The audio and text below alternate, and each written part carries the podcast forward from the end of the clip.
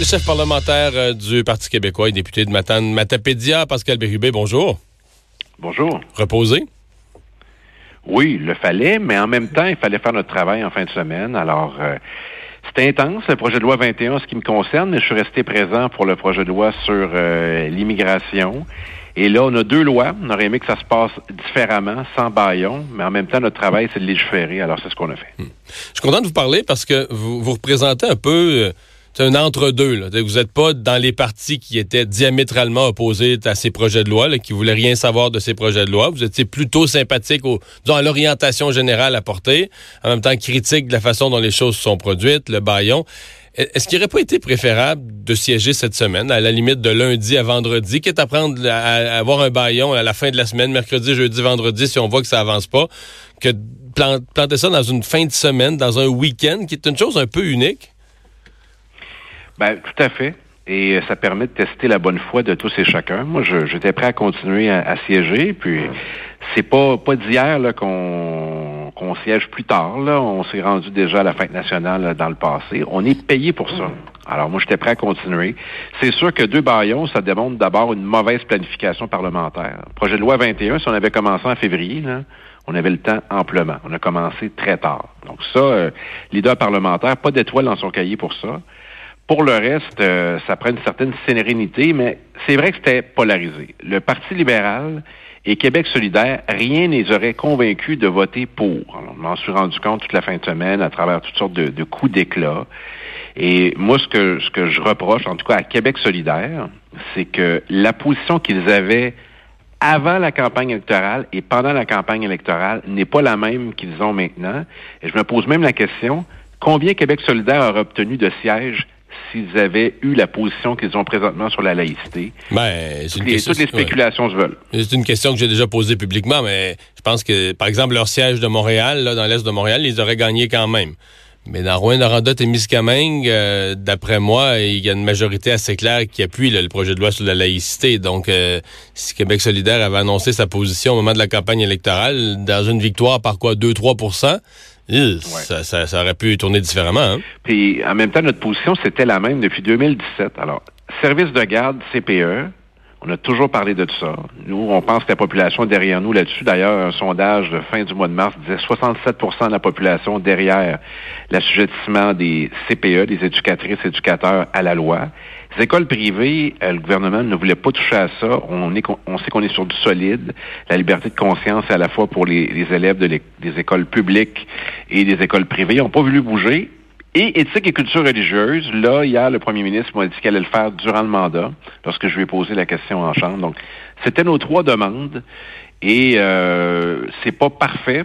Je trouve que notre offre était beaucoup plus cohérente et complète. Mais au point, on a les mêmes règles pour tout le monde. Au point d'y revenir, au point que si, mettons, si, si le Parti québécois, c'est hypothétique, mais si le Parti québécois était réélu, vous seriez prêt à rouvrir toute la discussion, repartir une discussion sur la laïcité pour additionner un groupe de plus, par exemple, les, éducatrices, ou vous dites, euh, une fois que le dossier est fermé, on le garde fermé? Parce que c'est une chose de, de, chose de dire, euh, cette semaine, nous, on, aurait, on aurait inclus les éducatrices en garderie.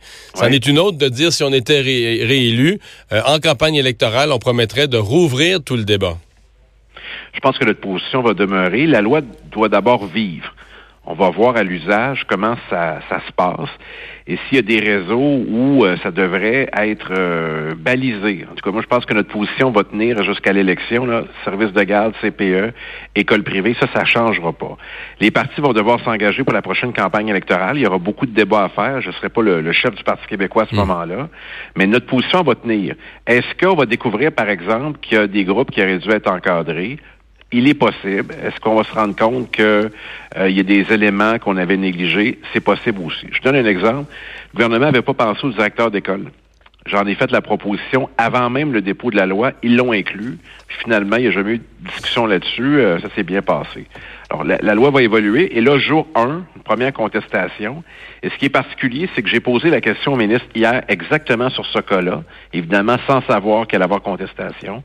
Et euh, le ministre à montrer fermé, c'est-à-dire quelqu'un qui est engagé dans un bac en enseignement de quatre ans, parce que maintenant c'est quatre ans, primaire et secondaire. Elle a deux ans de fait, par exemple, elle a engagé des coûts, elle a engagé du temps puis des espoirs. Est-ce qu'on pourrait faire en sorte qu'elle soit dans les droits acquis, cette personne? Le gouvernement a dit non. Mais on a posé la question hier. Est-ce que vous en pensez quoi aujourd'hui de ces contestations? Est-ce qu'elles étaient prévisibles? Est-ce que vous êtes déçu de voir que 24 heures après son adoption, la loi est déjà contestée? Euh, c'est un peu euh, télégraphié qu'il allait avoir des contestations. Ce qui est important pour moi, c'est qu'à partir du moment où il y a une loi qui est votée, qu'on respecte l'Assemblée nationale, la souveraineté de l'Assemblée nationale, c'est les élus qui décident. Et tous les parlementaires devront s'employer à faire respecter cette loi. Qu'on soit pour ou qu'on soit contre, c'est très important. Alors, pour les gens qui veulent exercer des recours, euh, c'est leur droit le plus strict. Mais nous, on va se défendre rigoureusement, nous étant l'Assemblée nationale. Quant aux politiciens euh, libéraux fédéraux que j'ai commencé à entendre aujourd'hui, que j'avais entendu, j'ai rien qu'un message pour eux, c'est mêlez-vous de vos affaires. Euh, c'est le Québec qui décide. L'Assemblée nationale, c'est notre Parlement national. Alors, si vous voulez faire campagne là-dessus, soyez les bienvenus dans nos contrées. Mais cette loi-là, nous, on a voté en faveur. Elle doit être respectée, sinon, quel message on envoie? Et c'est un message très sérieux que j'envoie à tous ceux aussi qui voudraient contester la loi. English School Board, par exemple, qui nous ont dit qu'ils euh, qui étaient ben, pas eux, eux, on dit, oui, eux ont parlé de la contester, mais ont aussi parlé de la possibilité de ne de ne pas, sans la contester euh, en bonne et due forme, de ne pas l'appliquer, de, ne pas la respecter, de faire comme si la loi n'existait pas. C'est irresponsable. Et là, il semblerait qu'une conseillère, euh, commissaire scolaire là, qui a indiqué qu'elle n'allait pas le faire respecter, ou même euh, appelé à la désobéissance civile, j'ai, vu ça passer tout à l'heure, je vais vérifier pour être sûr. ben, la loi, c'est pour tout le monde. Hein. Et on est au Québec, et quel que soit l'endroit où on habite, qu'on parle français, anglais, quelle que soit notre origine, ben, la loi, c'est pour tout le monde. Mhm. Euh, comment, euh, en fait, le Parti québécois, avez-vous l'impression que le, la CAQ a, réussi là où le Parti québécois a, d'une certaine façon, échoué? Bon, vous allez me dire, le Parti québécois était minoritaire à l'époque, mais avec sa, charte des valeurs, le Parti québécois s'était engagé dans le processus parlementaire, allait encore plus loin hein, dans le, nombre mhm. d'individus à qui on interdisait de porter des signes religieux, on allait encore plus loin. Avez-vous le sentiment que la CAQ vient de réussir là où le Parti québécois avait été euh, incapable? Et comment vous réagissez à ça? Là? Non, c'est pas mon avis. Euh, si euh, le gouvernement Marois avait été majoritaire, la loi aurait été passée, puis il n'y aurait pas de loi 21, puis peut-être que la CAQ serait même pas au pouvoir. Alors, on peut faire des spéculations comme celle-là. Euh, on leur a adopté la charte, le projet de loi 60. C'est clair, là, mais on était minoritaire. Et il y avait des concessions importantes qui étaient demandées. Bon, les libéraux ne se seraient pas entendus, QS non plus, puis la CAQ aussi de demander des des changements avec lesquels on n'était pas d'accord. Donc, on l'a mis au jeu, on n'a pas pu l'adopter. Entre les deux, est-ce que, par exemple, si le Parti libéral avait appliqué l'essentiel des euh, recommandations de Bouchard-Taylor, on aurait la, loi 21? Peut-être pas. Et c'est plus là que j'ai un questionnement. Il me semble que les libéraux auraient pu offrir, même dans leur perspective à eux, service minimum. Donc, exactement les euh, recommandations de Bouchard-Taylor. Et peut-être que la CAQ n'aurait pas déposé le projet de loi 21 ou on n'aurait pas fait un enjeu électoral avec cette force-là. S'il y a des gens qui, euh, doivent être blâmés, je dirais, pour leur, manque de sens de l'histoire, puis même, je dirais même l'opportunité politique, même, on pourrait le poser comme ça, c'est les libéraux. Qu'est-ce que ça leur a donné d'occulter cette question-là pendant des années? Ben, ils se retrouvent dans la position dans laquelle ils sont. Alors, pour ce qui est du Parti québécois, moi, je suis fier d'avoir été, en tout cas, membre de ce gouvernement qui était le pionnier, et, la CAQ poursuit le, le travail, et on l'a appuyé en ce sens, mais on est encore convaincu en 2019 que ce qu'on proposait euh, au cours des dernières heures jusqu'à l'adoption était la formule la plus cohérente, la plus complète, et on sent que la population nous supportait. Mais on va voir à l'expérience puis à l'usage euh, comment ça va se passer pour le, la loi du gouvernement du Québec, qui est la loi de tout le monde maintenant. Pascal Lérubin, merci beaucoup d'avoir été là. Merci.